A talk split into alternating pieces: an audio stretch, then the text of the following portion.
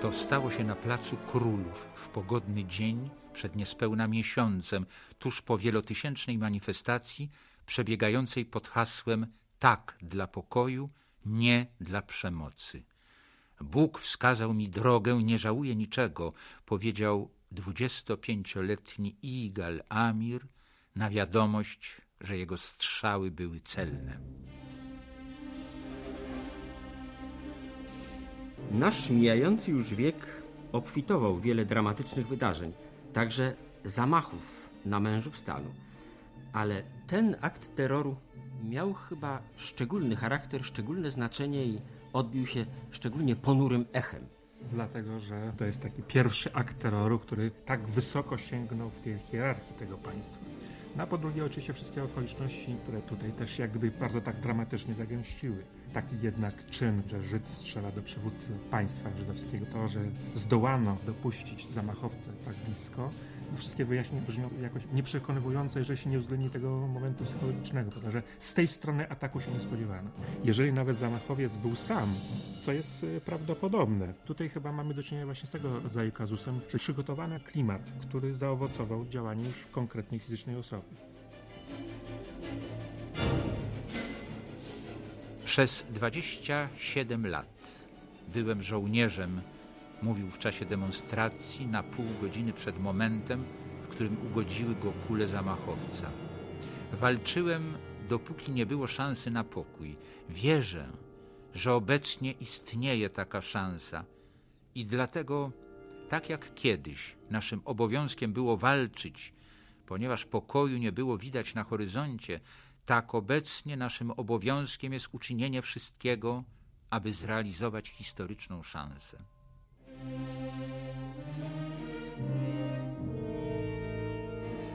W dniu zamachu pisano wzniośle przerwana pieśń pokoju, że oto ów zwiastun pokoju został zamordowany w momencie, kiedy ta pieśń niejako rozbrzmiewała na terytorium Palestyny. Było w tym coś symbolicznego. W tym sensie, że do pokoju doprowadzali w tym konkretnym rejonie ludzie, którzy poprzednio byli ludźmi walki, ludźmi wojny, prawda?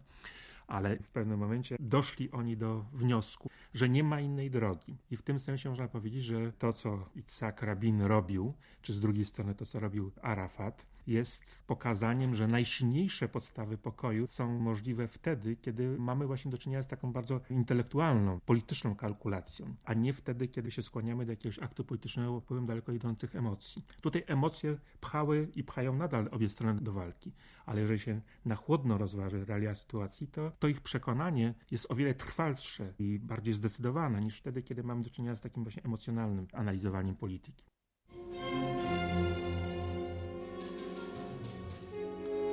Dziś w galerii postaci XX wieku człowiek walki i polityk niosący jak nikt przed nim nadzieję pokoju Itzak Rabin.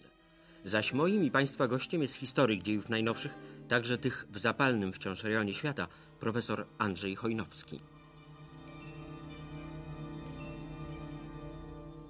Politykę pokoju i pojednania realizował człowiek, który przez wiele lat był wrogiem tegoż pojednania. I to wydawało się także szansą dla pokoju, że właśnie pójście w stronę ugody z przeciwnikiem czyni nie ktoś, kogo można by oskarżyć, że jest miękki, prawda, że jest człowiekiem nieznającym realiów sytuacji, tylko ktoś, kto całym swoim życiem poświadczał gotowość walki o interesy państwa Izrael, a w pewnym momencie uznał, że właśnie racja stanu państwa izraelskiego wymaga rozwiązania politycznego.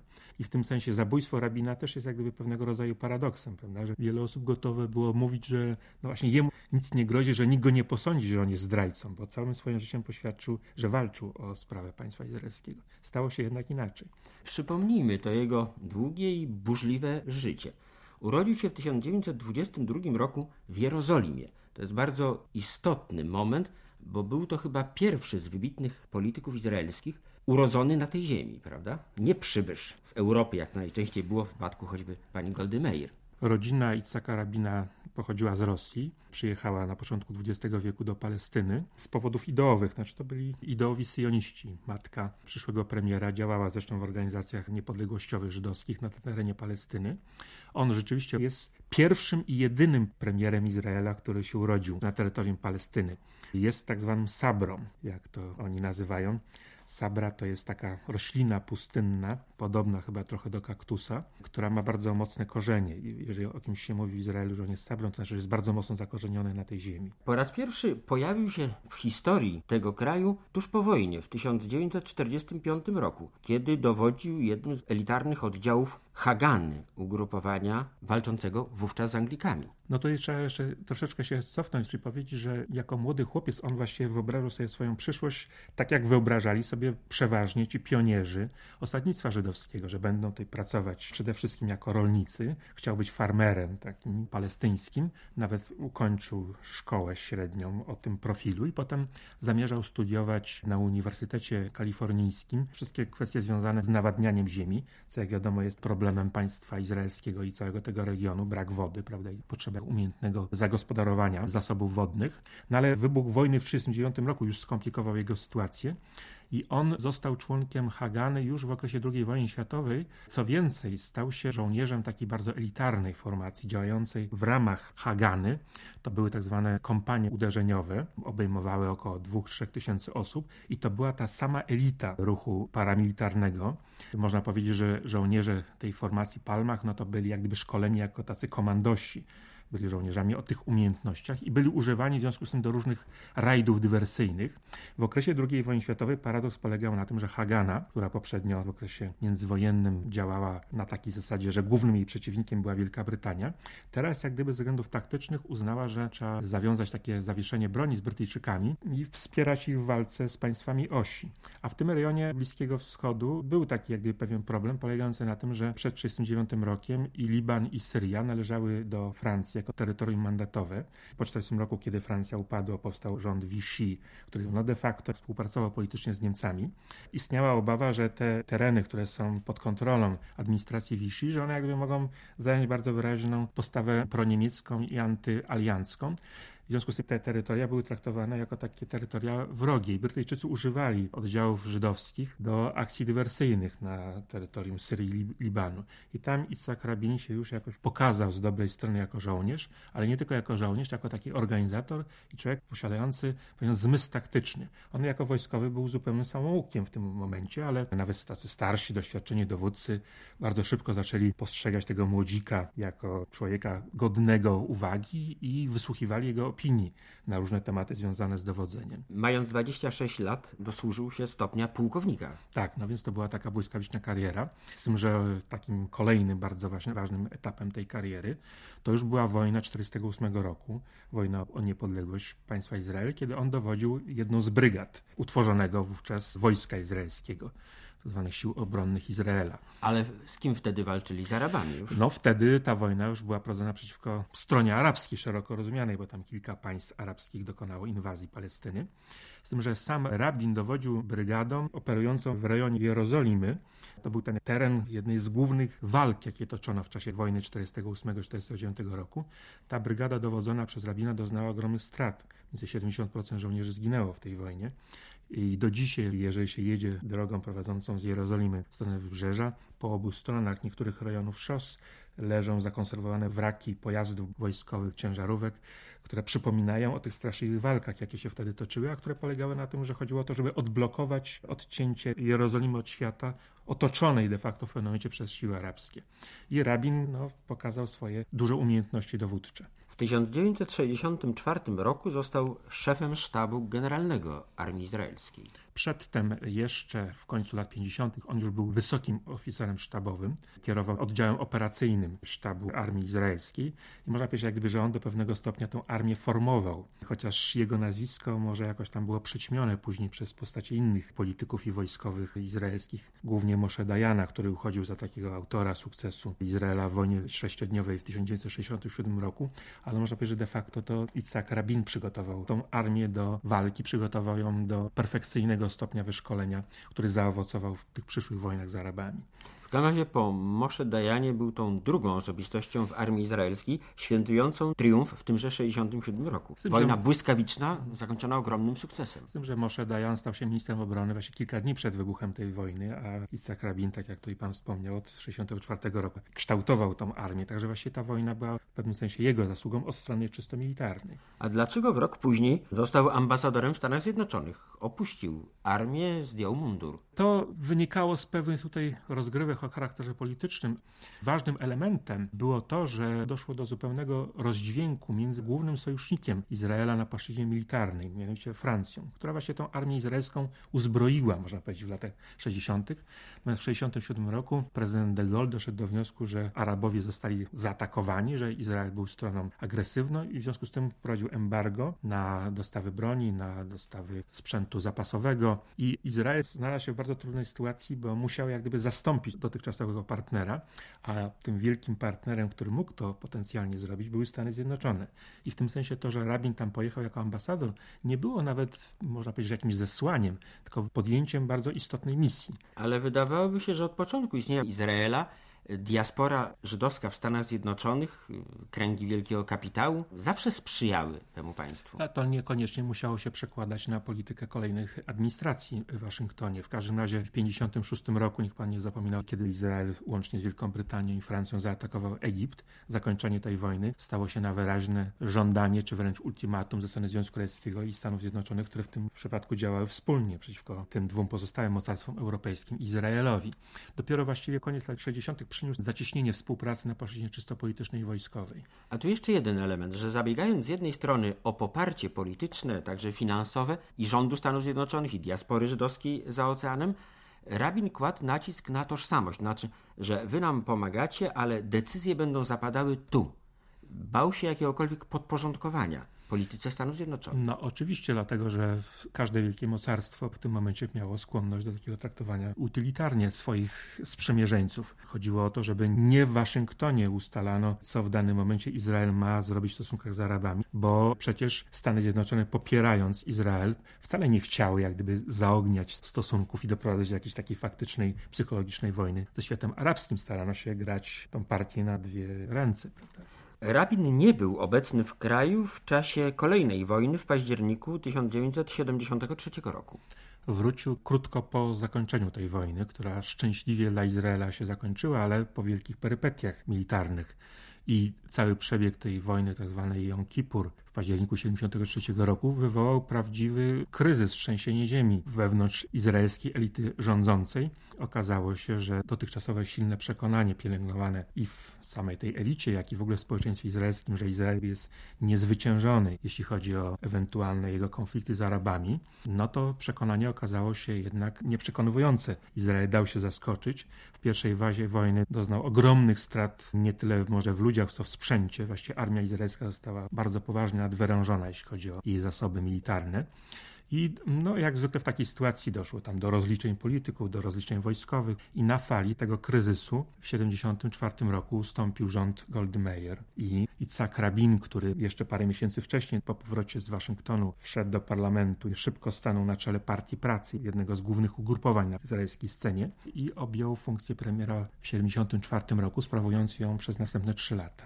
Z tym, że miał pewne kłopoty związane z małżonką.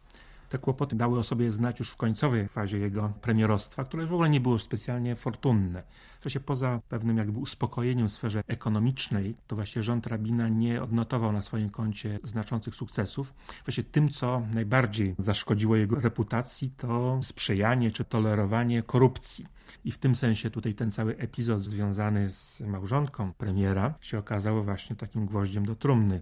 Mianowicie w pewnym momencie prasa gdzieś tam zdobyła wiadomości, że państwo rabinowie, będąc na placówce w Stanach Zjednoczonych, posiadali konto w jednym z banków amerykańskich. To konto zresztą było na bardzo jakąś drobną sumę, więc to nie były żadne wielkie pieniądze, ale chodziło o zasadę, mianowicie, że obywatel Izraela nie miał prawa posiadania konta, deponowania pieniędzy poza krajem. Tym bardziej, że małżonka zachowała to konto już po powrocie do Izraela. Tak, to konto tam było aktywne. No i kiedy to ujawniono, w tej atmosferze, kiedy ten rząd bez przerwy był atakowany za sprzyjanie różnym takim nadużyciom, no to wtedy to stało się oczywiście już jakimś takim bardzo wymownym argumentem przeciwko samemu także premierowi. Czyli odszedł w atmosferze skandalu. I utorował jak gdyby drogę swojemu następcy, Menachemowi Beginowi z partii Likud, która od tego momentu stała się taką wiodącą. Od 1977 roku rozpoczyna się ta era tej partii konserwatywnej, Likudu. Tak, y, rabin jako premier w czasie pierwszego okresu sprawowania przez tego urzędu był ciągle uważany przede wszystkim za żołnierza, a nie polityka. Może to jedna z przyczyn jego klęski. Ale, jak twierdzą biografowie, uczył się szybko na błędach. Nadchodzi rok 1984 i powstaje gabinet jedności, prawicowa Likud, a jednocześnie liberalna partia pracy – i on w tym rządzie obejmuje tekę ministra obrony. I to, co pan mówi o tym uczeniu się, to jest nie tylko uczenie się jak gdyby funkcji polityka, ale stopniowe przewartościowanie swoich poglądów w tej kwestii, która dla Izraela i wtedy i dzisiaj jest właściwie decydującą, mianowicie w stosunku do Palestyńczyków. I rabin, który właściwie w latach 60., 70. uchodził za zwolennika bardzo powiem, silnej polityki, polityki mocnej ręki wobec Palestyńczyków, wierzył w takie rozstrzygnięcia de facto militarne. W latach 80. bardzo wyraźnie i dość szybko zaczyna zmieniać swoje zapatrywania w tej kwestii. Dlaczego tak się stało? Otóż, no po pierwsze, wojna 73 roku pokazała, że Izrael nie musi wszystkich kampanii wojennych wygrywać. No wtedy to był triumf armii egipskiej, prawda? Znaczy w pierwszym etapie. Tak. I potem Izraelczycy przeszli do kontrofensywy, no i okrążyli wojska egipskie nad kanałem sueskim, ale w pierwszym momencie to sprawa była pod znakiem zapytania, kto wygra. Po drugie, na początku lat 80. Izrael się uwikłał w konflikt w Libanie, który de facto okazał się o tyle zwycięski, że zdołano środkami militarnymi zmusić Palestyńczyków, Arafata, Organizację Wyzwolenia Palestyny i pochodne, do likwidacji swoich baz wojskowych i politycznych w Libanie. Przenieś... Bo oni stamtąd atakowali Izrael. Tak, przeniesienia się do Tunezji, ale ta wojna była szalenie kosztowna, obciążająca gospodarkę i spowodowała pewnego rodzaju kryzys także świadomości społecznej. Izraelczycy zaczęli się jak gdyby buntować przeciwko temu, że to państwo ciągle walczy ze swoimi sąsiadami kosztem wewnętrznego rozwoju. No i następny taki jak gdyby bardzo istotny moment to jest już rok 1987, kiedy na terenach okupowanych wybucha powstanie palestyńskie, tak zwana intifada. Z tym, że nie było to takie powstanie, które by polegało na tym, że jakieś uzbrojone grupy atakują placówki wojskowe izraelskie. To były takie swego rodzaju manifestacje spontaniczne częściowo ludności, które wyrażała swój sprzeciw wobec panowania izraelskiego, głównie w formie, no powiedzmy, na przykład obrzucania kamieniami izraelskich żołnierzy, izraelskich pojazdów. Przy czym w tych wszystkich wydarzeniach brały udział dzieci, kobiety, ono wymagało ze strony izraelskiej no, jakichś takich powiedzmy akcji represyjnych o charakterze policyjnym, ale policji było za mało, w związku z tym należało do akcji rzucić wojsko. Żaden żołnierz nie lubi, żeby go używać do jakiejś takiej brudnej roboty, że musi bić tam, czy strzelać do dzieci, czy do kobiet, prawda? To musiało spowodować pewien ferment moralny. To w sposób dramatyczny pokazało jedną istotną kwestię, mianowicie, że musi być jakoś rozwiązany ten problem palestyński w sposób generalny, a pamiętajmy, i to politycy jak gdyby izraelscy od samego początku wiedzieli, że albo jak gdyby uda się zmniejszyć liczebność ludności palestyńskiej, czyli jakoś tam częściowo zmusić takiego eksodusu, jaki miał miejsce w latach 40., czyli odejdą do sąsiednich krajów, a jeśli zostaną i gdyby Izrael się upierał przy tych granicach 67 roku, to by oznaczało radykalną zmianę polegającą na tym, że państwo Izrael stałoby się państwem arabsko-żydowskim, prawda? czyli zmieniłoby cały swój kształt narodowościowy, co jest jak gdyby sprzeczne z jego pryncypiami ideologicznymi, prawda? z założeniami tego państwa. Już nie mówiąc o takim czysto pragmatycznym jak gdyby aspekcie, który rabin też w pewnym momencie dostrzegł, mianowicie, że jednak lepiej mieć przeciwnika poza granicami państwa, bo wtedy nawet łatwiej go powstrzymać środkami militarnymi. Natomiast kiedy się ma do czynienia no właśnie z takim ruchem społecznym, którego nie można zwalczyć przy pomocy policji, przy pomocy represji, no to wtedy ten przeciwnik wewnętrzny się okazuje elementem takim rozkładającym, rozkładowym. Wróćmy jeszcze do roku 1984, kiedy Itzhak Rabin jako minister obrony w rządzie koalicyjnym doprowadził do wycofania wojsk izraelskich z Libanu. Była to dla wielu kapitulacja. Tak, to było odczuwane, ale trzeba pamiętać, że miało to swoje precedensy. Mianowicie w 1979 roku Izrael wycofał się z terenów, które poprzednio odebrał Egiptowi. Porozumienie w Camp David było takim jakby pierwszym przykładem tego, że możliwy jest tutaj jakiś kompromis polityczny i przeciwnicy politycznie rabina to osiągnęli, bo to przecież premier Begin doprowadził do tego porozumienia. Więc w tym sensie można powiedzieć, niezależnie od tych różnych zarzutów, jakie stawiali ekstremiści polityczni w Izraelu, to rabin jakby kontynuował tą linię postępowania, która już wcześniej została podjęta. Przypomnijmy, w jakich warunkach po raz drugi stanął na czele rządu izraelskiego? No właśnie po wybuchu powstania palestyńskiego w 1987 roku, on jak gdyby uczynił z hasła, że trzeba się porozumieć politycznie z przeciwnikiem, bo cały czas dla Isaka Rabina Palestyńczycy byli i właściwie do końca jego życia uważał ich za przeciwników. Stąd jego to stwierdzenie, prawda, że pokoju nie zawiera się z przyjacielem, tylko z wrogiem. Oni są naszymi wrogami, ale musimy się z nimi porozumieć. Bo żyjemy w obrębie tego samego terytorium i tutaj jakiś kompromis polityczny jest niezbędny. I to hasło pokoju z przeciwnikiem stało się takim głównym leitmotywem jego działalności politycznej. Z tego uczynił argument wyborczy, hasło wyborcze przeciwko Issakowi Szamirowi, ówczesnemu premierowi Izraela, który był takim nieprzejednanym, a w każdym nieskłonnym jednak do pójścia na tak dalekie ustępstwa, bo przecież na tym między innymi problem polegał, że poprzednio, czy w Camp David, czy wycofanie z Libanu, to był kompromis z przeciwnikiem takim jak gdyby zewnętrznym, z którymś z państw arabskich. Natomiast w dalszym ciągu izraelskie elity nie chciały uznać podmiotowości Palestyńczyków, uznać ich za partnera politycznego, a zwłaszcza Organizacji Wyzwolenia Palestyny, która była uważana przez nich za organizację terrorystyczną, nastawioną na to, żeby zniszczyć państwo Izrael. I w związku z tym tutaj kompromis w oczach wielu polityków typu chociażby właśnie jak premier Shamir to na taki kompromis oni się nie chcieli godzić, nie chcieli przyjąć do wiadomości takiej możliwości. Rabin był jednym z pierwszych, który w tym kierunku poszedł. Znaczy uważał, że skoro powiedzieliśmy A, że musimy się jakoś jednak tutaj dogadać politycznie, to także i z Palestyńczykami, także z tym Arafatem, także z Organizacją Wyzwania Palestyny, która jest realnym podmiotem politycznym na tych terenach. Kiedy został premierem rządu? Premierem rządu został w 1992 roku, a już rok później, na początku 1993 roku, zostały podjęte tajne rozmowy palestyńsko-izraelskie w Norwegii przy takim pośrednictwie dyplomacji norweskiej, chociaż nie tylko. Z tym, że wielką rolę w tych rozmowach odegrał ten człowiek, który zastąpił rabina na jego stanowisku po śmierci tragicznej premiera, mianowicie Shimon Peres. On był właśnie takim głównym mediatorem ze strony izraelskiej. No i trochę rywalem rabina, jeśli chodzi o Rywalem, tak. Polityczną. Rywalem w różnych momentach się jakoś tam ścierali, wielokrotnie dawali poznać, że się bardzo nie lubią, mimo że byli sąsiadami, mieszkali w tym samym osiedlu, w tym samym jakby obrębie budynków ale właśnie takim głównym ogniwem tego sporu był między innymi także przez wiele lat stosunek do Palestyńczyków, bo wtedy, kiedy rabin w latach 70. czy wczesnych 80. jeszcze był takim właśnie żołnierzem, który gotów był walczyć i środkami militarnymi rozstrzygać kwestię palestyńską, to Perez jakby wcześniej już chyba rozpoczął przewartościowanie swoich poglądów i właśnie w tym sensie jak gdyby rabin można powiedzieć, że doszedł, do, równał do pozycji Peresa, jeśli chodzi o sposób myślenia o problemach Bliskiego Wschodu. Tak, no i doszło do kolejnego gestu politycznego, który wszedł do historii, rozmów trójstronnych, to znaczy między Organizacją Wyzwolenia Palestyny, Izraelem i mediatorem Stanami Zjednoczonymi, prawda?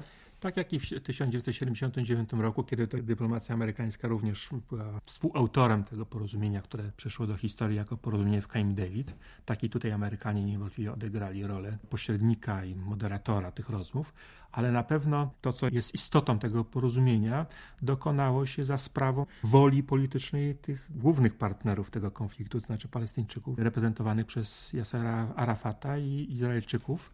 I w tym sensie, jak gdyby tutaj ta dyplomacja amerykańska tylko stworzyła pewnego rodzaju możliwości działania tym dwóm stronom, które jednak miały wyraźne przekonanie przy wszystkich tych trudnościach, przy wszystkich perturbacjach tych rozmów, żeby dojść do tego porozumienia. Nie wszystkim podobała się decyzja Komitetu przyznającego Nagrody Pokojowe Nobla, że tym razem obdarzył tą nagrodą trzech jakże różnych polityków. No, między innymi chyba największym tutaj problemem z punktu widzenia takiego etycznego było to, że zarówno Józef Arafat, jak i Itzhak Rabin, chociaż chyba w mniejszym stopniu, no bo on jednak był żołnierzem, dla którego główną formą walki to było jawne starcie z przeciwnikiem, ale że oba jak gdyby w swoich życiorysach mieli ten taki epizod działalności terrorystycznej. I to oczywiście musiało wywoływać rozmaitego typu komentarze i zastrzeżenia, no ale to też pokazało, że po pierwsze, no, każdy człowiek tutaj może mieć prawo do zmiany swoich poglądów i swoją dalszą działalnością jak gdyby rehabilituje się za poprzednie swoje kroki. A poza tym pokazuje ta cała sprawa, jak ważny jest realizm w polityce. Bo gdyby rozpatrywać tę sytuację tylko w kategoriach etycznych, no to można by powiedzieć, że tutaj ten kompromis by był o wiele trudniejszy do osiągnięcia, bo te emocje odgrywałyby tutaj decydującą rolę. Tutaj zresztą jest charakterystyczna ta scena, kiedy obaj panowie podpisują porozumienie i muszą, raczej muszą niż chcą podać sobie ręce. Y, to znaczy mówię o rabinie i Arafacie i na twarzy rabina maluje się ten taki znak zapytania, czy powinienem to uczynić, prawda, czy powinienem tak daleko pójść w uznaniu tego wroga, ale jednak to czyni. Później zresztą skomentował tę sytuację słowami, że ze wszystkich rąk na świecie to dłonie Arafata nie były tymi dłońmi, które chciałbym najbardziej uścisnąć, ale jednak to zrobił. I w związku z tym ta cała historia gdyby dobiegła swojego końca. To znaczy, niezależnie od tych wszystkich perturbacji, skoro tego typu postać, co Itzak Rabin, która coś symbolizowała swoim życiorysem, swoją postawą, doszło do tego typu konkluzji politycznych, to znaczy, że jest to proces bardzo mocno zakorzeniony w świadomości Izraelczyków, a tak jak i po drugiej stronie świadomości Arabów. I to jest chyba ten wielki kapitał nadziei, prawda, że niezależnie od tego całego tragicznego końca Rabina, prawda, i niezależnie od tego, co w tej chwili jakby się ujawnia w życiu politycznym Izraela, że więcej się mówi o tych prądach ekstremalnych, bardziej się zwraca uwagę na tego typu niebezpieczeństwa, to jednak pragnienie pokoju jest o wiele silniejsze niż to wszystko, co może temu pokojowi zagadzać drogę. Tak, no ale z drugiej strony okazało się, jak bardzo silny jest opór w części społeczeństwa izraelskiego przeciwko takiemu rozstrzygnięciu sporu. Chociaż wydawało się, że jeżeli coś grozi rabinowi, to ze strony ekstremistów palestyńskich. Tak by się wydawało, no paradoksalnie okazało się inaczej. Ja myślę, że to też polega na tym, jeśli chodzi o stronę izraelską, że te protesty są bardzo silne, ale one mają jednak chyba w sumie nie tak poważny zasięg społeczny, jak mogłoby się wydawać. One czasami są jakby bardziej efektowne, dlatego że ci protestujący sięgają do takich spektakularnych form protestu.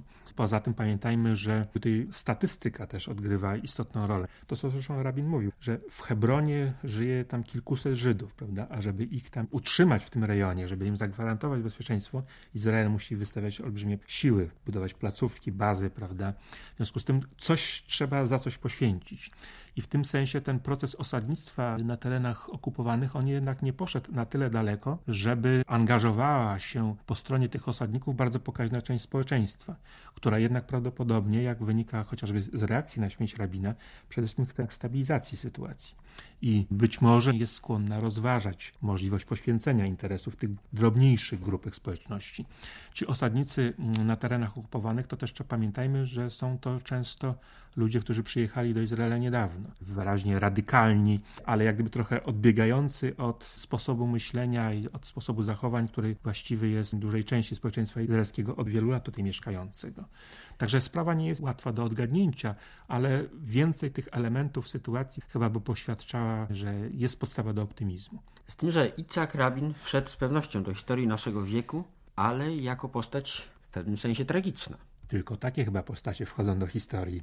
Być może to ten element osobistego dramatu, to, że stał się on ofiarą, swoje życie złożył na ołtarzu tej wielkiej sprawy pokoju, nadaje tym jego decyzjom które poprzednio podejmował na większej wagi. I tak jak mówię, no właściwie tylko takie postacie, które są uosobieniem pewnego dramatu i osobistego i politycznego mają szansę przejść do historii. I na pewno można to powiedzieć już bez wahań, że we wszystkich podręcznikach historii on swoje miejsce będzie znajdował.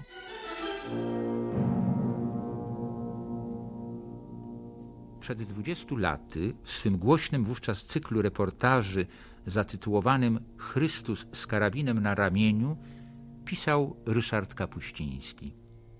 Wszyscy prorocy Starego Testamentu przeklinali Palestynę, ziemię pechowych ludów. To znaczy, że coś ważnego zostało zauważone i coś mądrego zostało powiedziane.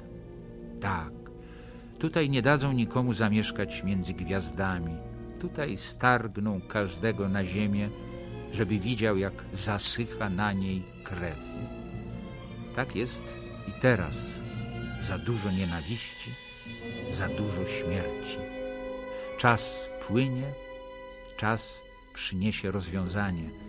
Wątpliwe, żeby jutro, żeby nawet pojutrze, a na razie w powietrzu wisi niepewność i latają kule.